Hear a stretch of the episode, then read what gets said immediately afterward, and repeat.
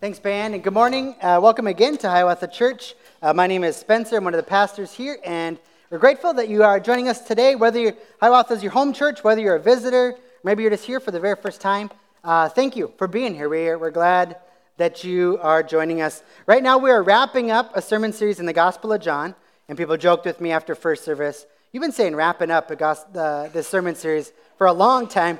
We got at least another month uh, but we're near the very end. There's just like one page left that we got to go through. But we're in a sermon series in the Gospel of John.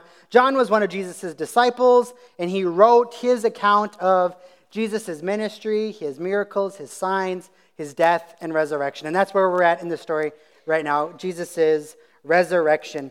And today in our uh, passage, John is going to kind of take a step back. And basically, he's going to say, This is why I wrote this account. So at this time, when John's writing this, uh, there are three other gospel accounts already written Matthew, Mark, and Luke, if you're familiar with that. And so John is uh, saying, This is why I'm writing my account, uh, what I saw, what I experienced, uh, why I picked certain details, and he's going to tell us the point of his book. And there's his, before we get to it, his response is going to say, uh, his, his summary, the point of the Gospel of John is actually the same thing as the, impo- the point of the entire Bible. So, to understand what John is going to say, we first have to unpack what the Bible is.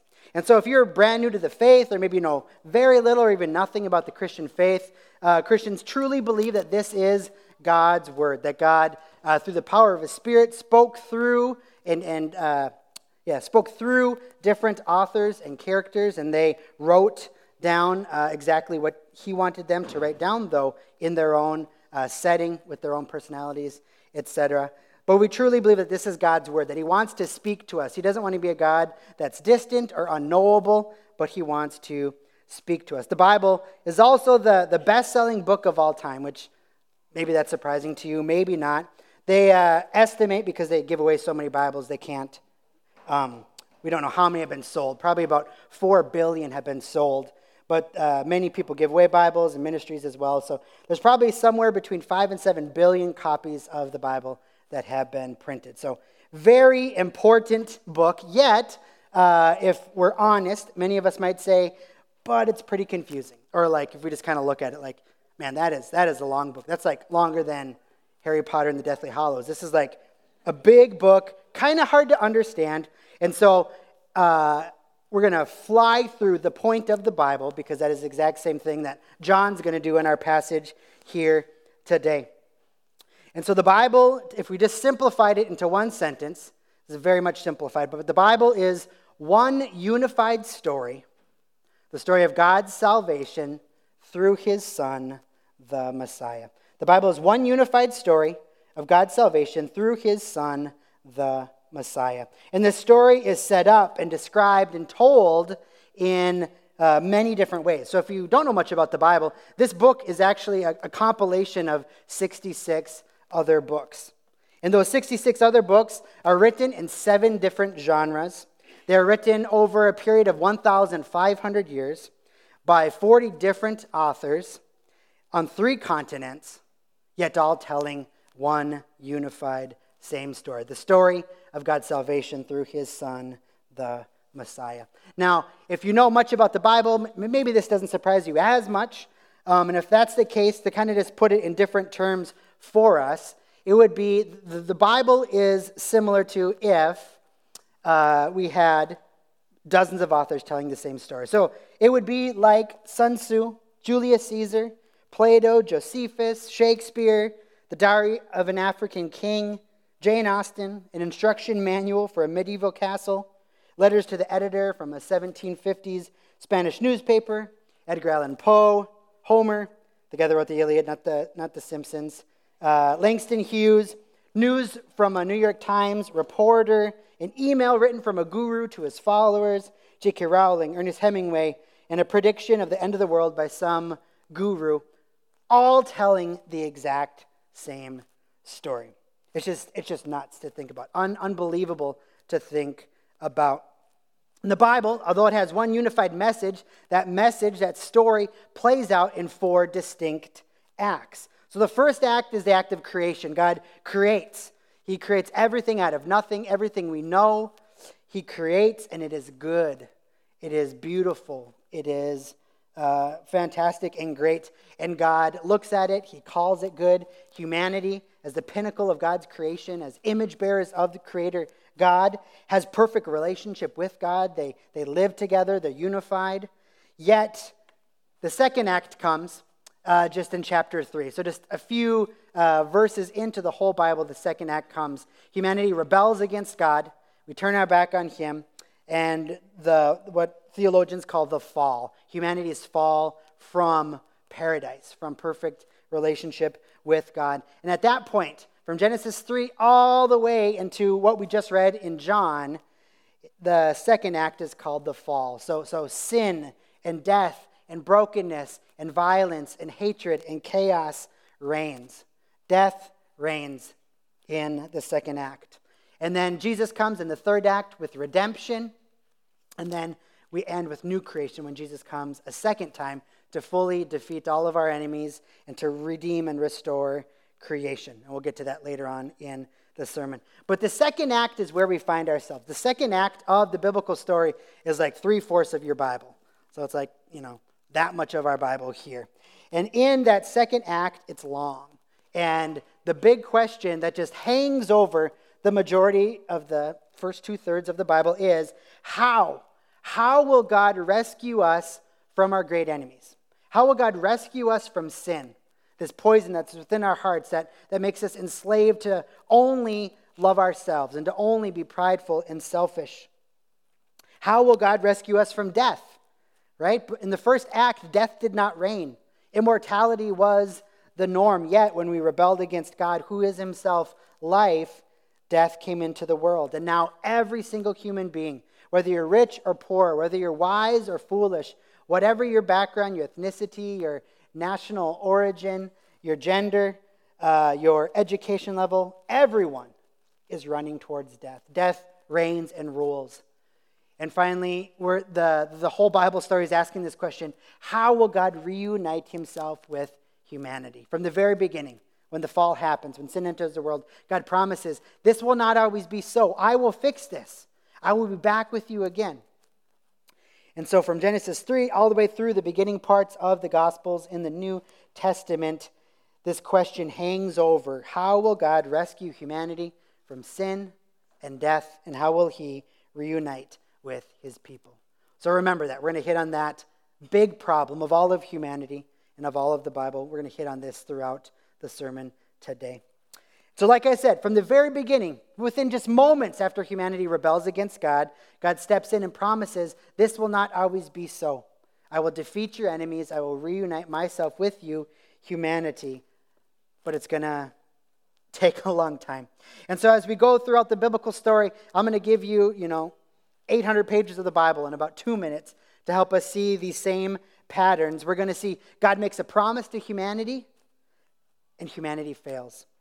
God pursues them in love, and humanity's response is selfishness, rebellion, and to run away from Him. So, at the very beginning of the Bible, just a few chapters after sin enters into the world and death begins to reign, God just finds a guy, a guy who's not worshiping Him, a guy that's in a far off land, and He just picks him and He says, Abram, I'm going to make a promise to you. I'm going to make a promise to you that you are going to be uh, you don't have any kids now, but you, your descendants are going to be numerous, and through your family, all the nations, all the families of the world are going to be blessed. So God makes a great promise to use this one particular family to bless the world, yet very soon this family gets enslaved in Egypt. And so then God rescues them from slavery. God steps in. He makes another promise to the same people, and He gives them the law, the, the, the rules that can kind of kind of help them be in relationship with them again, kind of help them begin to live full lives now, kind of fix these problems that are around them. He says that I will be your God and I'll actually live among you. I'll have a physical presence among you uh, in this place called the tabernacle, which was this tent, and God's presence was housed on the inside. But within just moments of God saying, I'll make you another promise. This is what I'm going to do humanity rebels. They worship a false God. they break the laws, and they don't enter into this land that God has given them. So as the story continues, then God gives them kings. And he even makes another promise.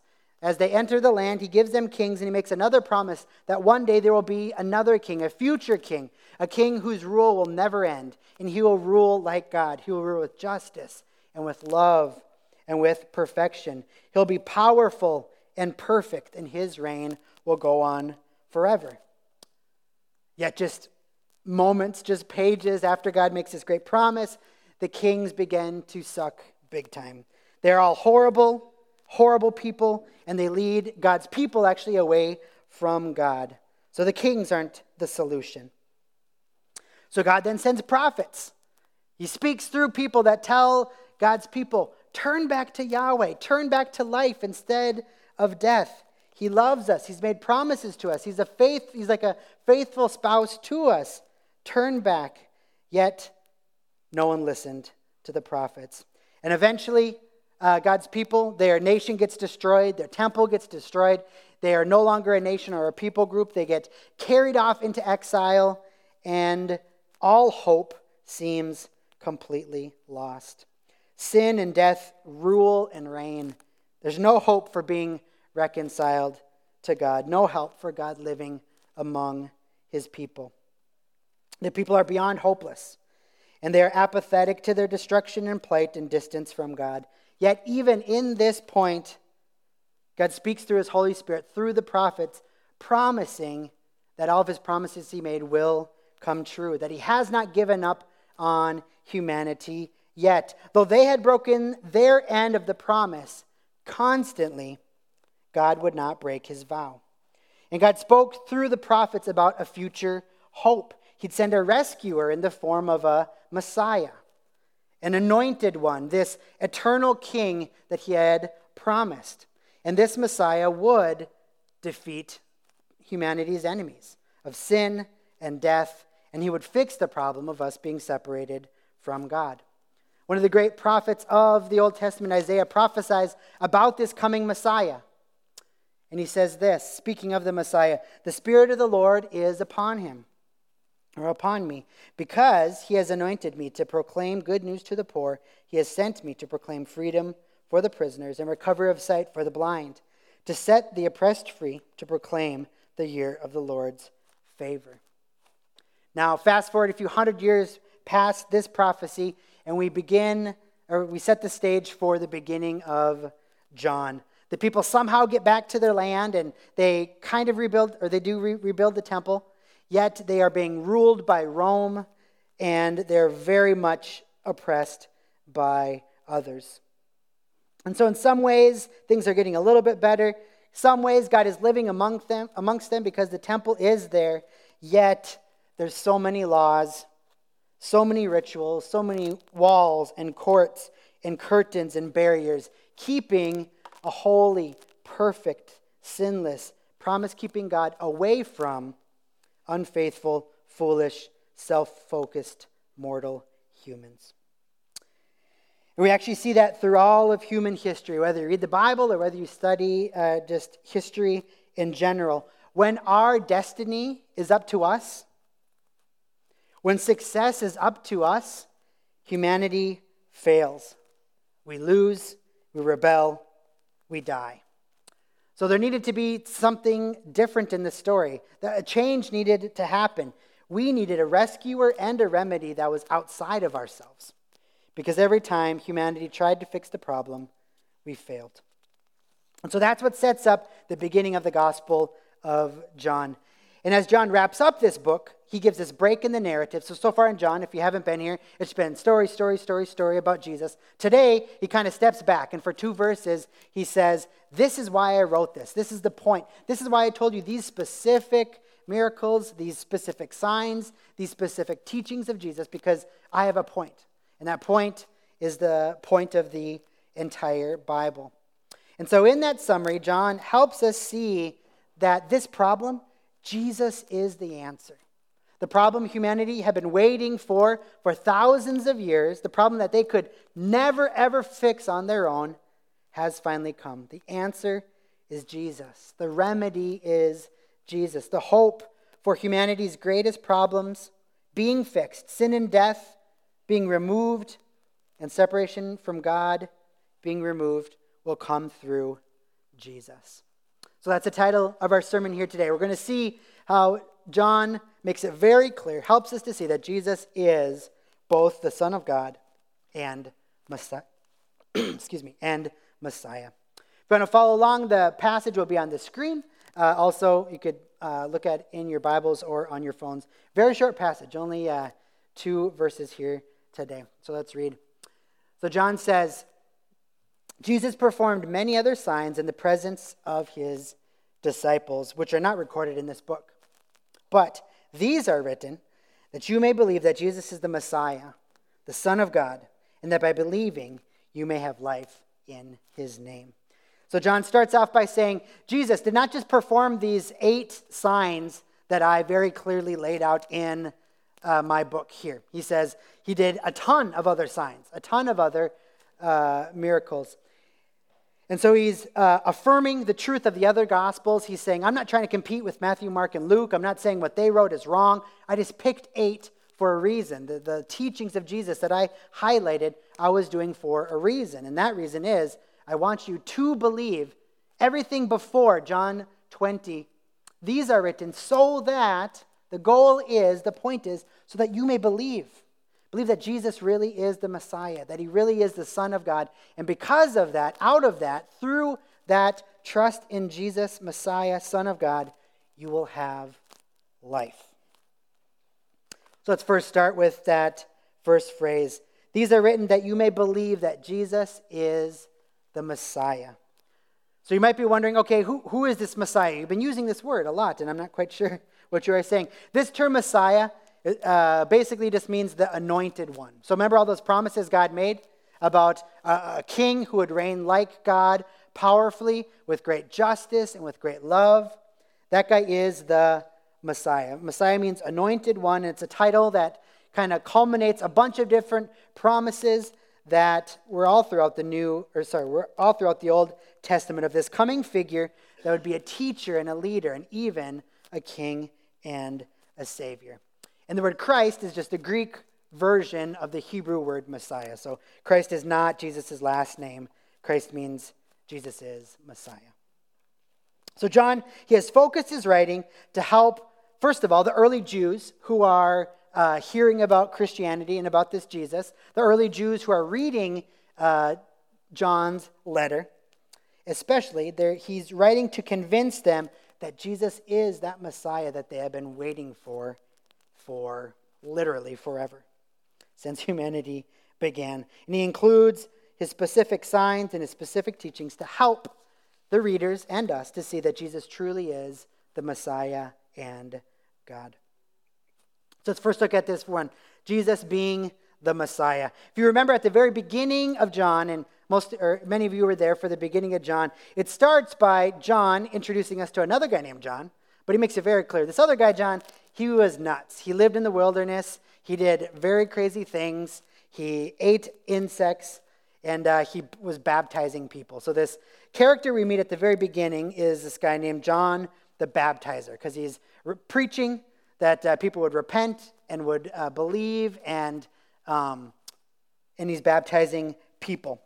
And a lot of people wonder, because of his uh, authority in preaching and this huge crowd, something new is coming. He's like a prophet or is a prophet. People are wondering, John, baptizer, are, are you the Messiah? We're wondering because you're doing just wild things, and we're wondering, we've been waiting, are you the Messiah? And John's very clear. He says, No, I'm not the Messiah. My job is to prepare the way for the true Messiah. My job is to just set the stage because the Messiah is almost here. And then John the Baptizer describes when Jesus shows up. Jesus shows up and he says, Baptize me. And John the Baptizer says, After he baptizes Jesus, Jesus was anointed. But he wasn't just anointed by a prophet or by a king but he was anointed by God himself. And he wasn't anointed with oil, but rather Jesus is the Messiah, the anointed one who is anointed by God with the Holy Spirit. And this is what God the Father does to Jesus as Jesus begins his public ministry. He anoints Jesus with the Holy Spirit. And John the Baptizer's response is, I have seen and I testify. I promise everyone who wants to listen to me, I'm not the Messiah, but Jesus is the chosen one. That is John the Baptizer's great conclusion. Jesus is God's chosen one. He is the anointed one. He is the Messiah. But it's not just here in John, nor is it from John the Baptizer's uh, own words. We actually see Jesus himself say that he is the Messiah. If we look at a different gospel account in the Gospel of Luke, we see this happen. In Luke 4, we read Jesus went to Nazareth, where he had been brought up, and on the Sabbath day he went into the synagogue, as was custom. He stood up to read, and the scroll of the prophet Isaiah was handed to him. Unrolling it, he found the place where it is written. This is the same prophecy we just read about that Isaiah gave about the Messiah. Jesus finds this in the scrolls and reads it. He says, The Spirit of the Lord is upon me, because he has anointed me to proclaim good news to the poor. He has sent me to proclaim freedom for the prisoners and recovery of sight for the blind, to set the oppressed free, to proclaim the year of the Lord's favor. Then he, then Jesus, rolled up the scroll, gave it back to the attendant, and sat down. The eyes of everyone in the synagogue were fastened on him. And he began by saying to them, Today this scripture was fulfilled in your hearing. Jesus tells this group of, of Jewish people in this religious setting in the synagogue, he says, This is me. This prophecy written about the coming Messiah, this is me. This has just been fulfilled in front of you. I am the anointed one. I am the Christ. I am the Messiah. And I'm sent by God on a mission. Now, as, as you're reading this, this prophecy about the Messiah, you, you may be thinking, um, I don't remember in John when Jesus did these things. Was that just in Luke or what's going on here? Maybe you've read all the gospel accounts and you're like, well, I know Jesus like hung out with poor people and preached to them. I, I know he did heal some blind people, but if this is what the Messiah is going to do, um, I don't remember Jesus doing all of this stuff. So notice that Jesus didn't do all of this physically, but rather he did it spiritually and in an ultimate type way, which shows us the type of Messiah Jesus was going to be. He was not just going to be a physical Messiah that would come in as a physical king and remove Israel's physical enemies, nor was he just going to only heal a few blind people and a few lame people and help a few poor people become a little less poor. But rather, Jesus' mission as Messiah was to be someone who would bring not just physical, but spiritual and eternal life and victory. Jesus came not just for a few, but he came for all. As we saw in John's verses just a few, uh, just a few moments ago. All who believe that Jesus is the Son of God and the Messiah will have life. Not just the Jews, not just the religious people, not just those who figured it out or those that Jesus literally spoke to in person, but all who believe. And so, in Jesus' ministry, as Jesus came as Messiah, this is the type of Messiah he was. He fulfills these prophecies, yet on an eternal and spiritual way, not just in a physical way. So, in Jesus Christ, in his death and resurrection, sin and death are defeated. The physically poor, and especially the spiritually poor, are preached to and liberated. Those who are imprisoned by, and enslaved to sin, receive freedom and liberation from Jesus Messiah. Those who are blind spiritually are miraculously healed as they believe and receive Christ's good news. Those who are oppressed by not just Rome, but oppressed by the power of death and sin and separation from their Creator are now set free and given new life an eternal life, and now are no longer distant and separated from God, but now are close to Him and have his favor. So, John helps us see who Jesus is, what type of king, what type of Christ and Messiah Jesus is. But not only that, John also wants to make it clear that the type of Messiah Jesus is, is also divine. That Jesus is also the Son of God. The Messiah is not human only because, like we've said, every single human continues to fail. It's never happened in human history. And so our Messiah also needed to be God. And if you remember, this is also the way that John starts. If you remember the very beginning of John, John also there makes it a big point to say Jesus is not just a new prophet, he's not just a great guy, a new rabbi, but he is God in flesh. The very beginning of John, we read, speaking of Jesus, the Word, uh, the Word of God became flesh and made his dwelling among us. We have seen his glory, the glory of the one and only Son who came from the Father, full of grace and truth. So the eternal reality, reality creating Word of God is the second person of the Trinity. The eternal Son of God left his throne and home and became human and lived among us. He, this word uh, that um, and, and at the beginning of the verse here, the word became flesh and made his dwelling among us. That, that phrase, made his dwelling among us, is the same word in the Old Testament for tabernacle. So we could read this. Uh, the word became flesh. Jesus added flesh to himself, and he tabernacled among us. There's whispers God's coming back. He's going to live among his people again. I don't know how it's going to happen, but John is helping us to make that connection. God himself is stepping into the world and fixing our greatest problems of being separated from him. He chooses to enter into the world not as a judge or as a king, but as a servant. And even though humanity is poisoned by sin and rebellion in every way possible, he is moving towards us in grace. Now, this doctrine, the doctrine of Jesus becoming man, it's called the incarnation, big, long theological word. If you speak Latin or, or Spanish, the word carne means meat or flesh, so incarnation. Jesus is adding flesh, he's adding humanity to his divinity. If this doctrine is confusing for you, um, maybe as I'm describing this, you're kind of feeling like Michael Scott when he uh, gets the budget explained to him and he says, Okay, um, can you explain it to me like I'm an eight year old? Maybe you feel like that. If, if you feel like that, you are not alone. Jesus' divinity and humanity, uh, how do those two things work together, has been a head scratcher ever since uh, Jesus walked on this earth. So you, so you are not alone in having a hard time understanding what exactly this means. So let me kind of zoom back, give you like a great definition, and then we're going to give you like a really simple one uh, and hopefully, between the two, this will be kind of helpful. So, here at Hiawatha, our pastor, our elder statement of faith says this. So, lots of theological words um, that hopefully clarify. Let me read this for you. Uh, we believe that in the fullness of time, God sent forth his eternal Son as Jesus the Messiah, conceived by the Holy Spirit, born of the Virgin Mary. We believe that when the eternal Son became flesh, he took on a fully human nature so that two whole, perfect, and distinct natures were inseparably joined together in one person, without confusion or mixture.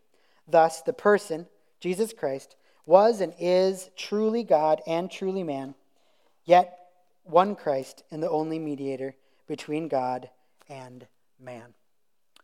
So, very long paragraph, lots of good stuff in there. A couple things to make sure to hit on. One, Jesus is eternal. So, he eternally existed as the Son of God. He was not created. He was not created when he was born, but rather Jesus, well, the, the Son of God, the second person of the Trinity, eternally existed and then entered into the world as Jesus of Nazareth through his birth with the Virgin Mary. So Jesus has always existed. Another big thing to hit on here, which is important, is that Jesus had two natures. When he became human, he did not stop being fully God, but he stayed fully God and he added humanity to his divinity. So, in some mystical, unbelievable type way, those two natures, humanity and divinity, were inseparably joined together as one person. So, Jesus is not two people, a divine and a human, nor uh, was he created at a certain time, but he eternally existed and he added humanity to his divinity. So, simply, the person, Jesus Christ, one person, Jesus Christ, was and is truly God and truly man. Or if you're a math person, 100% God plus 100% man equals 100%. Don't know how that works, but that's, that's the math behind it. So, for thousands of years, again, whether you read history or whether you're a student of the Bible, for thousands of years, for all of humanity's history, every single human father, every single human tribe leader, every single human judge, every single human advisor and priest and mediator and king and prophet who tried to solve humanity's problems failed. So, God, in his great love, for us, he became the solution himself. The second member of the Trinity became human, and he became the Messiah. And that is the priceless truth John and the entire Bible are declaring to us. We could never fix our problem. So God had to do it for us. So God became the man, Jesus Christ, to be our solution and Savior as Messiah. Sally Lloyd Jones, in her uh, great book that helps describe what we've been talking about all morning, writes about that. The point of the whole Bible and the point of John. The Bible isn't a, bo- the Bible isn't a book of rules or a book of heroes. The Bible is most of all a story. It is an adventure story about a young hero who comes from a far country to win back his lost treasure. You and me. It's a love story about a brave prince who leaves his palace, his throne, everything to rescue the ones he loves. You and me. It's like the most wonderful of fairy tales that has come true in real life. It takes the whole Bible to tell this story, and at the center of this story, there is a man Every story in the Bible whispers his name. He's like the missing piece in a puzzle, the piece that makes all the other pieces fit together. And suddenly you can see a beautiful picture. And this is what John is masterfully doing in his gospel account. Jesus is the point. Jesus is what we're looking for. Jesus is the Messiah. Jesus is God. And by believing in him as Messiah and God, we finally will have life. Death finally will stop ruling. Will, we will stop being slaves to evil and violence and hatred and pride. And we can finally, finally be reunited with our Creator in paradise. John's goal and the Spirit's goal through the author John is that we know and believe that Jesus is the Son of God and Messiah, and that a fruit of that, or when we believe, we will then receive life in his name. And that's what John's been doing. The first 20 chapters, he's been setting the stage, helping us to understand what does life in Jesus look like? What does salvation look like in Jesus? And he hits on two things if we kind of categorize them. First is abundant life now. Faith in Jesus looks like we move from death to life right now in these exact bodies. Jesus said that back in John 10 when he taught about himself being the good shepherd. He said, I have come so that they may have life and full life, life to the full, abundant life. So trusting in Jesus brings full life right now, but it also brings life for forever. Jesus did not just come so the next few decades of your life will be a little bit better and a little bit happier, but also he came in an even greater way to give us eternal life with him. We read that back in John 3. He said, Jesus said, For God loved the world in, in this way, that he gave his only Son, that whoever believes in him should not perish, but have eternal life. And so here John is helping us see that the solution to humanity's problems come through Jesus Christ, Son of God. And so, our big problems of being enslaved to sin and death always ruling over all of us and being separated from God, those we cannot run from. And no human has ever fixed that problem. We're enslaved to sin, meaning we cannot help but sin. We can try really hard to stop having racist thoughts and stop hating others and stop having pride in all of our actions and stop, ha- stop having evil pour out of our hearts onto our lips and tongues. We're, we're enslaved to it. We must do it. We cannot help but do it. We've been talking about death rule, rules over all of us. There's no person ever who has escaped death except for Christ. And then finally, separation from God. So, our great problems, humanity's great problems and enemies, are fixed in Jesus Christ. And so now, in life through Jesus' name, we go from being enslaved to sin to now having victory in Christ.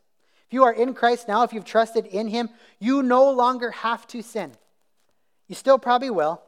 You still probably will even today, yet you no longer are enslaved to do so. There actually is victory, there's power over having to run back to that porn addiction or to being a, a hateful person or to have selfish thoughts or to be a violent person, whatever the many sins that we all struggle with. In Christ, we actually can have victory over that sin. Additionally, death loses. Unless Jesus comes back, we will all taste death, yet the power of death, the sting of death, the terror and despair of death for Christians no longer reigns over us. It still hurts, we still weep, we still grieve, yet death loses its power over us through Messiah and Savior Jesus, through life in his name. And then we also are reunited with God. In this life, we're reunited because Jesus says he places his spirit within us if we believe. So God lives within us. Additionally, God calls his church his people, and he calls it his bride, and he calls it his body. So, in a very real yet mystical way, we're connected and we're united to God by just being around the church. But not only do we receive the solution to all of our problems in this life right now, but also in eternity. In eternity, in our new resurrected bodies, in the new heaven, the new earth, we will have full victory in Christ. All of sin will be defeated. No evil will be in our hearts or our minds. Death will fully lose. Death will be just evaporated. It will be gone. It will be non existent, and every effect of death will be gone. Was just talking and praying with one of our members here who's going through severe chronic pain. And we just talked about the older we get, the greater news this is as our bodies just fall apart, as we can't defeat aging or defeat pain or defeat disease. And so, in the new heaven and the new earth and resurrected bodies, Jesus fully brings in all three of those things in the right. We have life in his name, both abundant life now and physical and spiritual life for eternity. Now, the physical life, we maybe understand that a little bit better because it's our reality right now. But what does this eternal life look like? It's kind of hard to understand. We see uh, symbolic language here in John and other places in the New Testament that begin to help us see what does eternal victory in Christ, death eternally losing, what is being reunited with God physically forever, what does that look like? It's kind of hard to picture and hard to understand. So, practically, you know, a, a few things the Bible does teach us about that. First, we know right now Jesus is ruling in heaven. In our story, we haven't quite got to it yet. Very soon, Jesus will ascend and, and go back to be with the Father in heaven. And he'll rule and reign, which is what, what he's doing currently. Those who have trusted in Jesus, the dead in Christ, are with him now in heaven. Yet, heaven is just the intermission before our eternity with God in a resurrected and restored earth. Hip hop uh, artist and author KB Kevin uh, Burgess writes about this. He says, You were not made for heaven, you were made for earth. Heaven now is an intermediary place before the second coming of Jesus. But in the end, our ultimate home is a new earth where we will live as glorified humans. Being human is good because not only did God make humans, but God, or but Jesus became a human and is still a human to this day. He was resurrected in a body, and all of his humanity is his forever.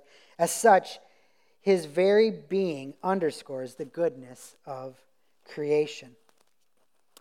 Actually, this same author, John, who wrote the Gospel of John, wrote actually more books of the Bible. Go read First John. He just repeats all this great news I have like a dozen First John passages that fit perfectly with today's sermon. So, uh, but for time's sake, we're not going to get there. But John also wrote the very last book of the Bible. So, this same guy who wrote John at the very end of his life, he gets a vision and he writes that vision down. He's told uh, by the angels to, to write down what he sees. And in it, John gets symbolic yet beautiful and powerful pictures of what this will all look like in the future. So, John writes in the very last book of the Bible what this new physical and eternal life will look like. The full and final great reversal of all of our despair and enemies. What eternal life in God living among his people and death and sin being gone, what that will look like. Revelation 21, the second to the last chapter of the Bible, gives us this picture. John writing, he says, Then I saw a new heaven and a new earth. Or that word new can just be translated a restored or a redeemed or a recreated new heaven and earth. For the first heaven and the first earth had passed away. And I heard a loud voice from the throne saying, Look, God's dwelling place is now among the people, and he will dwell with them. They will be his people, and God will be with them and will be their God. He will wipe away every tear from their eyes. There will be no more death, or mourning, or crying, or pain, for the old order of things has passed away. That, my friends, that, that is the happy ending of the story. It's the true happy ending of humanity's story, an even better ending than we could ever hope for or dream or write ourselves. And it's offered to anyone. John's words are to everyone in this room here today. All of the Bible, including the Gospel of John, is written so that you and I would believe that Jesus was not just a guru or a prophet or a, or a um, rabbi or a great man, but that he was the Messiah, the divine Messiah, the Son of God. And through belief in him, you might have life in his name. Life right now, victorious life, life connected to God, life with hope, life where death does not lead you to despair and hopelessness, and also eternal life, where all those enemies are fully defeated. And it's offered to anyone, anyone, regardless of your background, regardless of how good or bad you think you are, regardless on how smart or foolish or unwise you think you are, regardless of what's been done to you or what you've done. This invitation truly is for anyone for anyone to trust in Jesus as Messiah and Son of God, and that by believing in him, we might have life. Let's pray. Father God, we thank you for your great love for us, that from eternity past, this was your plan. Your plan to not leave us in our sin, not leave us crushed by the future of death, not leave us uh, alone and apart from you, but that you loved us your plan was to send your Son into this world. You fulfilled all your promises to us. You are the faithful spouse. You are the true God that did not give up on us. As humanity failed again and again and again to rescue ourselves, you stepped into this world, became like us, so that all we have to do is look to you, to trust in you and your work on our behalf, and we will receive life. So, God, we need your help to believe our natural inclination is disbelief and pride and self righteousness and to run away from you. So change our hearts. Help us to believe. And we thank you for this life. We thank you that we have whispers of it. We have great first fruits of it right now in this life, that we don't have to live full of despair and hopelessness, but we have hope and faith and joy and love right now. And we thank you uh, for eternity. We pray, Jesus, come back soon. Come, Lord Jesus, soon. And we pray in the meantime that you would give us faith and help us to believe. We thank you and pray this in the Messiah and the Son of God's name. Amen.